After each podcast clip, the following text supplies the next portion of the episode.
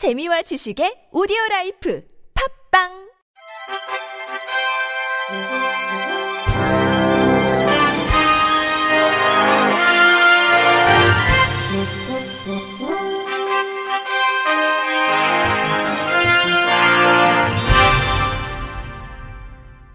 청취자 여러분 안녕하십니까? 9월 14일 목요일 KBRC 뉴스입니다. 현 정부가 개인 예산제를 장애인 핵심 정책 과제로 삼고 올해 6월부터 시범 사업을 위한 모의 적용 연구를 실시하고 있는 가운데 제도 도입 관련 다양한 의견이 나왔습니다. 10개 장애인 단체가 어제 국회의원 회관에서 개인 예산제 정책 토론회를 열었습니다. 발제를 맡은 노들 장애학 김도현 연구활동가는 우리나라는 기본적으로 사회 서비스가 민간을 중심으로 구축돼 있고 현 정부가 추진하는 개인 예산제는 처음부터 공공의 책임성이 거의 존재하지 않았던 책임마저 없애려는 것이며 사실상 사회 서비스 역할을 무력화하는 방향이라고 반대 이유를 밝혔습니다. 김 활동가는 올해 6월부터 실시되고 있는 개인 예산제 모의 적용 연구에 대해서도 대안은 서비스별 자기주도 사정에 기반한 장애인 권리 예산제다.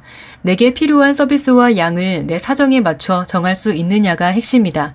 이러한 방식으로의 전환 없이 개인 예산제를 이야기하는 것은 어불성설이다.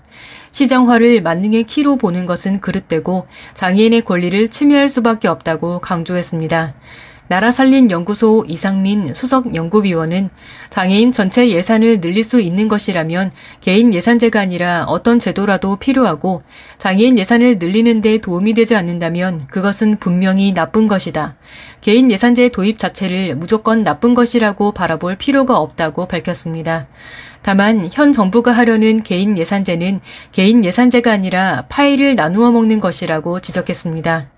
한국보건사회연구원 이한나 부연구위원은 현재 모의 적용 연구에는 활동 지원 수급자만으로 대상 제한, 활동 지원 제도 개편에 머무른 설계 등 많은 한계가 있고 가장 핵심적 문제는 필요 시간에 근거해 산정하는 활동 지원 급여를 타 용도에 사용한다는 것이라고 설명했습니다.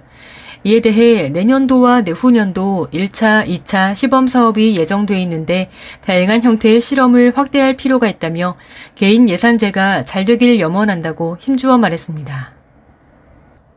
국회 보건복지위원회 소속 더불어민주당 인재근 의원이 고용노동부와 국민건강보험공단으로부터 제출받은 자료를 분석한 결과 실업급여 하한액을 받는 사람 4명 중 3명은 여성, 노인, 청년, 장애인인 것으로 나타났습니다. 세부적으로 살펴보면 실업급여 하한액 수급자 중 약 65.9%가 여성이었고 약 22.5%가 30세 이하, 약 7.1%는 65세 이상, 약 0.3%가 장애인이었습니다.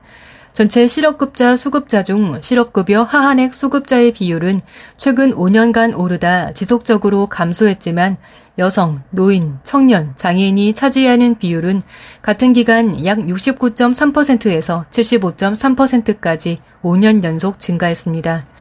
인재근 의원은 건강보험은 급여 이외의 소정 근로시간 등을 관리하지 않기 때문에 이 수치는 단시간 근로자까지 포함된 것이라며 하지만 최근 정부 여당이 단시간 근로자 실업급여부터 손질하겠다는 움직임을 보이고 있는 만큼 이번 실업급여 제도 개편 방안에 영향을 받는 대상에 포함될 가능성이 높다고 우려했습니다. 이어 실업급여의 보장성 후퇴는 결국 여성, 노인, 청년, 장애인이 몰려있는 저임금 근로자의 구직 안정성을 크게 훼손할 것이다.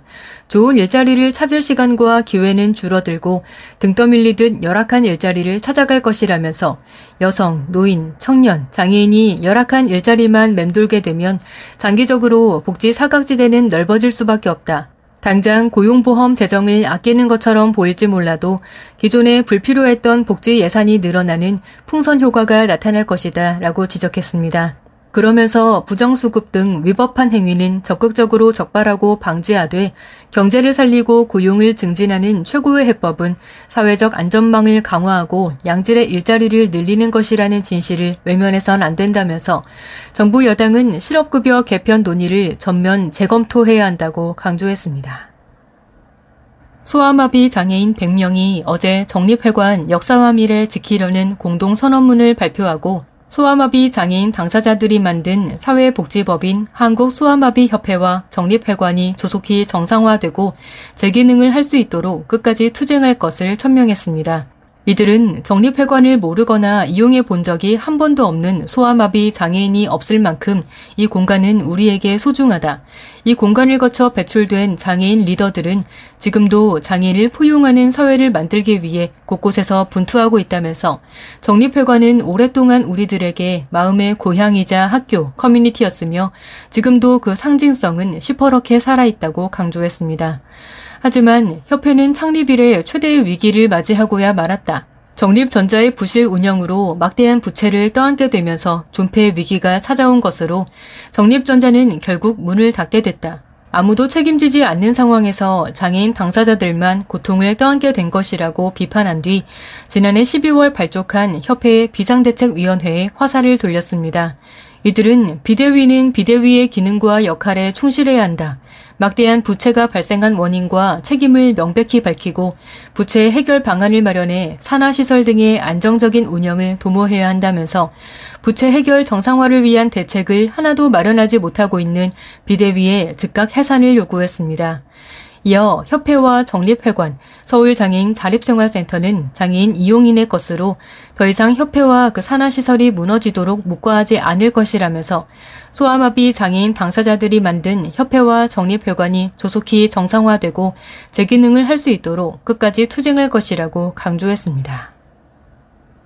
국민연금, 부양가족연금과 유족연금의 지급 대상 장애 인정 범위를 장애인 복지법에 따른 장애의 정도가 심한 장애인까지 확대하는 개정 국민연금법이 오늘부터 시행에 들어갔습니다. 그간 국민연금은 연금 수급자에게 배우자, 장애 등급 1, 2급이거나 19세 미만인 자녀, 장애 등급 1, 2급이거나 60세 이상인 부모가 있는 경우 연금액에 부양가족 연금액을 더해 지급하고 있었습니다. 아울러 가입자 또는 수급자가 사망하는 경우 배우자를 제외한 25세 이상 자녀, 60세 미만 부모 등은 장애 등급 2급 이상인 경우만 유족연금을 지급했습니다. 앞으로는 과거 장애인 복지법에 따른 3급 장애인도 장애의 정도가 심한 장애인이면 부양가족연금과 유족연금 지급 대상이 될 수 있게 됩니다. 공단은 이번 개정으로 부양가족연금 대상 있는 수급자로 예상되는 5만 2천 명에게 안내문을 보낼 예정입니다. 공단 김태현 이사장은 사회 환경 변화와 국민의 요구를 반영한 이번 법 개정을 매우 뜻깊게 생각한다며 더 많은 국민이 더 많은 연금을 받을 수 있도록 지속 가능한 합리적 제도 개선을 위해 노력하겠다고 말했습니다. 서대문 햇살 아래 장애인 자립생활센터가 오는 20일까지 제12회 네 바퀴와 함께 걷는 세상 참가자 100명을 선착순 모집합니다. 이번 걷기 대회는 장애인 평생 교육에 대해 지역사회에 알리며 장애인과 비장애인의 평생 교육에 대한 인식을 확산시키고자 22일 오후 1시 30분부터 6시 30분까지 서대문구 안산 자락길에서 열립니다. 특히 장애인 평생교육 그리기 행사를 통해 나만의 깃발을 직접 제작하고 만든 깃발을 가지고 안산 자락길에서 시작, 독립문 이진아 도서관 마당까지 약 5km의 거리를 행진합니다. 그리기 대회 참여자 중 걷기 대회 시간 동안 심사를 통해 10명을 선발해 도착 지점에서 시상할 예정입니다. 걷기 대회 접수는 QR코드 스캔 후 온라인 신청을 하면 되며 참가자에게는 참가 키트 및 푸짐한 상품이 제공됩니다. 울산광역시 동구 장애인복지관이 오는 21일까지 자립주택 입주자를 모집합니다. 자립주택 두 개소에는 동구 지역에 거주한 지 만 2년이 경과한 사람으로 자립을 위해 입주를 희망하는 만 19세 이상 발달장애인의 입소가 가능합니다.